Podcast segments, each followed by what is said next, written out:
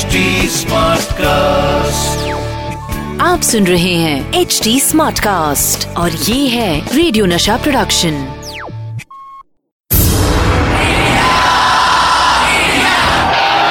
एक ऐसा प्लेयर जो जीत हासिल करने के लिए सिर्फ़ फैंटास्टिक विकेट कीपिंग ही नहीं बल्कि विकेट के पीछे कुछ विकेट हरकतें भी करते थे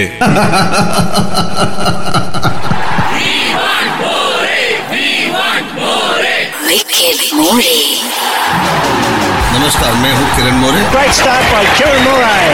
अपने विकेट के पीछे की विकेट कहानियाँ लेकर क्रिकेट जगत से नशा मास्टर स्ट्रोक होस्ट करने आ गए हैं the one and only Kiran More फिर वही दीवानगी। ये दिल मांगे। हेलो ऑल मैं हूँ आपका होस्ट दोस्त किरण मोरे और आप सुन रहे हैं नशा मास्टर स्ट्रोक थर्टी मई 1949 क्या हुआ क्रिकेट जगत में? बताता हूँ आपको। इंग्लैंड के जाने माने फास्ट बॉलर बॉब विलिस का जन्म हुआ था और उन्होंने टेस्ट क्रिकेट में 325 विकेट लिए। बॉब विलिस का एक बेहतरीन स्पेल था, मुझे अभी भी याद है 1981 के जो सीरीज़ थी इंग्लैंड ऑस्ट्रेलिया की। उन्होंने एक ज़बरदस्त स्पेल डाला था और ऑस्ट्रेलिया को सेकंड इनिंग में आउट किया था उन्होंने। Bowl in. It's all over. And it is one of the most fantastic victories ever known in Test cricket history. Bob Willis, eight wickets. A fabulous performance. England have won this match after one of the most astonishing fightbacks you can ever see. Australia को सिर्फ 125 run की जरूरत थी पर उन्होंने कुछ 90 पे उनको ऑल आउट कर दिया था और one of the best spells in Australian England test cricket history में जब किसी एक्टर की फ़िल्म में फ्लॉप होना शुरू होती है तो उसको कम करना बहुत प्रॉब्लम होता है। ऐसे ही कुछ क्रिकेटर के साथ भी होता है। जब एक बार आप टीम से ड्रॉप होते हो तो टीम में वापसी का रास्ता इतना आसान नहीं होता है। मैं आपको बताऊँगा, जब मैं टीम इंडिया के लिए क्रिकेट खेलता था तो एक बार टीम से ड्रॉप होने के बाद कम की क्या प्रोसेस थी? साथ ही बताऊँगा प्लेयर्स के कम से जुड़े इंटरेस्टिंग फैक्ट्स क्रिकेटर के लाइफ में come back is not easy. जब आप टीम इंडिया के लिए सिलेक्ट होते हो, कई बार पहला मैच खेल के ड्रॉप हो जाते हो, कई बार आठ दस मैच खेल के और कभी कभी छह सात साल खेल के ड्रॉप हो जाते हो। तो उसके लिए जब आप खेलने के बावजूद आप जब परफॉर्मेंस नहीं होता है, आप ड्रॉप हो जाते हो तो ड्रॉप होने के बाद टीम से बाहर निकल जाते हो। टीम से बाहर निकलने के बाद कम करना इतना आसान नहीं, उसके लिए एक लॉन्ग प्रोसेस है। उसके लिए रणजी ट्रॉफी में आपको जाके वापस परफॉर्मेंस करना पड़ता है। आपको मौके दिए जाते हैं, आप you get selected for Dilip trophy और द ट्रॉफी वहाँ पे भी अच्छा प्रदर्शन करना पड़ता है। वहाँ पे परफॉर्मेंस नहीं हुआ आपका तो और और नीचे चले जाते हो। सो इंडिया से डायरेक्ट रणजी ट्रॉफी ओनली आपको खेलने मिलती है क्योंकि आप स्टेट के लिए खेलते हो। But to come back in Indian team इतना आसान नहीं, क्योंकि एक बड़े प्लेटफॉर्म पे आते हो, वहाँ पे एक फैसिलिटीज़ अलग सी होती है। रणजी ट्रॉफी में थोड़ी सी अलग सी होती है दिलीप ट्रॉफी में अलग सी होती है। तो मेंटली आपको स्ट्रांग रहना और मेहनत करना रोज के रोज, वो बहुत ज़रूरी पड़ता है वहाँ पर। अच्छे दोस्त आपके साथ रहने बहुत ज़रूरी होते हैं। आपके फैमिली वो ज़बरदस्त सपोर्ट करती है आपको। इंडियन टीम में एंट्री मारना आसान है, पर पे रहना और 10 10 15 15 साल खेलना वो बहुत डिफ़िकल्ट है, इसलिए मैं हेड्स टू सचिन तेंदुलकर, गावस्कर, कपिल देव, राहुल द्रविड, अनिल कुंबले, सौरव गांगुली, वीरेंद्र सहवाग, जैसे महान खिलाड़ियों ने इतने साल साल क्रिकेट खेली तो मेंटली कितने स्ट्रांग हो गए। और जो भी प्लेयर ड्रॉप होता है, उसको कम करना, मैं बोलता हूँ हेड्स बिकॉज़ जैसे आशीष नेहरा ने कम किया, इतने इतने साल के बाद age of thirty eight thirty nine आके इंडिया के लिए वापस रिप्रेजेंट किया उन्होंने। जिमी अमरनाथ ने मैंने देखा मेरी आँखों के सामने। उन्होंने कितने बार कम बैक किया। यू नो बहुत सारे क्रिकेटर्स है, उन्होंने बहुत सारे ज़बरदस्त कम बैक किए इंडियन क्रिकेट में। मैं कहना चाहता हूँ, यहाँ पे mentally you to be very very strong and you to have good mentor good people around and your hard work always pays you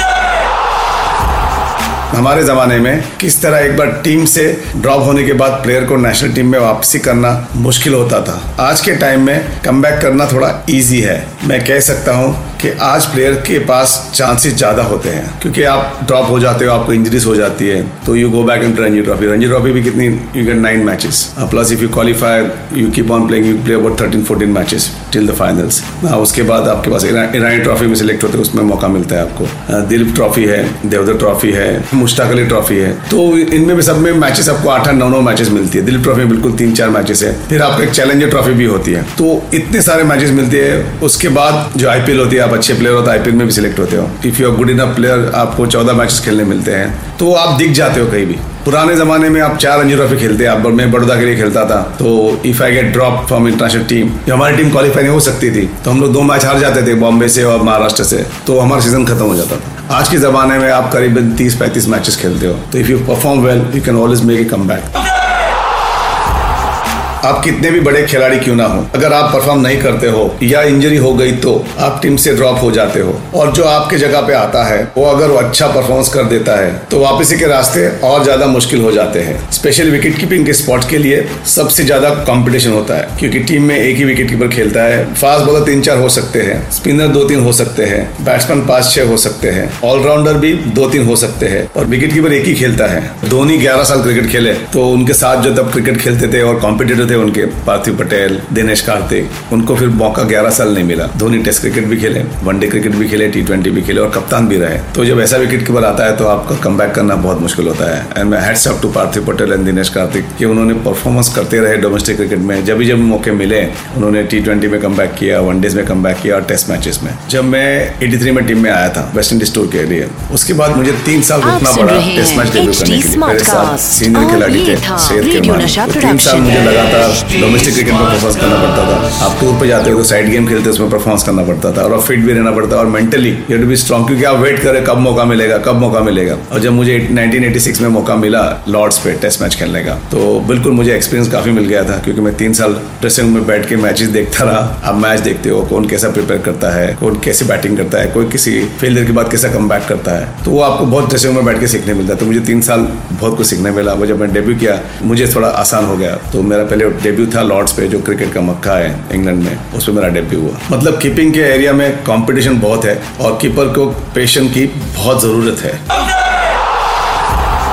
मैंने भी बहुत बार टीम इंडिया में कम बैक किए। 1983 में मैं ड्रॉप हो गया एक टूर के बाद। उसके बाद 1984 पे वापसी की मैंने। जो इंग्लैंड के खिलाफ में खेला। फिर उसके बाद जब 84 में मुझे ड्रॉप किया तो मैंने दो मैच खेली थी। और दोनों मैच में मैंने अच्छा प्रदर्शन किया था। विकेट कीपिंग बहुत अच्छी की थी। एक भी बॉल छोड़ा नहीं था मैंने। मुझे आके कोई सिलेक्टर मिले और सिलेक्टर ने मुझे बताया कि आप एक मैच के लिए रेस्ट दे रहे हैं। हम दूसरे विकेट कीपर को ट्राई करें सेकेंड विकेट कीपर के लिए। और तभी सदानंद विश्वनाथ खेले और वो मैच इंडिया जीत गई। और उन्होंने अच्छा प्रदर्शन भी किया। तो एक नसीब की भी बात होती है। तो उनको लगा ये विकेट कीपर अच्छा है तो उनको लेके गए 85 टूर पे ऑस्ट्रेलिया और उधर भी उन्होंने बहुत ज़बरदस्त परफॉर्मेंस किया सदानंद विश्वनाथ ने अच्छी कीपिंग की। चैंपियन बन गई इंडियन टीम तो मुझे टेंशन में आ गया था, अभी मुझे कब मौका मिलेगा? अभी सदानंद विश्वनाथ आ गया और लोग वर्ल्ड सीरीज़ चैंपियनशिप मिली जो इंडिया को वहाँ पर ऑस्ट्रेलिया में। तो मेरा प्रदर्शन अच्छा होता रहा डोमेस्टिक क्रिकेट में। एंड जब ये लोग श्रीलंका गए सदानंद विश्वनाथ का प्रदर्शन बहुत ही खराब रहा। उसके बाद मुझे मौका मिला ऑस्ट्रेलिया टूर पे जाने का। और मैं और किरमानी वापस गए। वो वापस जाके मुझे रुकना पड़ा और किरमानी सारे मैचेस खेले थे टेस्ट मैच भी वो खेले वनडेज भी खेले थे। एक जगह, एक मैच में उनको चोट लग गई। तभी वो अनफिट हुआ और मुझे मौका मिला। वो मौका जब मुझे मिला, मैंने दोनों हाथ से पकड़ लिया और उसके बाद मैंने पीछे मुड़ के देखा नहीं। मैं तो इतना ज़रूर कहूँगा कि टीम से जब कोई प्लेयर ड्रॉप होता है तो उस प्लेयर के लिए बहुत पेनफुल एक्सपीरियंस होता है। कई प्लेयर्स तो डिप्रेशन में भी चले जाते हैं, लेकिन कुछ प्लेयर ऐसे भी होते हैं जो हर मुश्किल का सामना करके वापिस करते हैं और ऐसे ही प्लेयर्स बनते हैं, असली लेजेंड्स अब वक्त है मेरा जाने का। फिर मिलूँगा। आप सुनते रहिए नशा मास्टर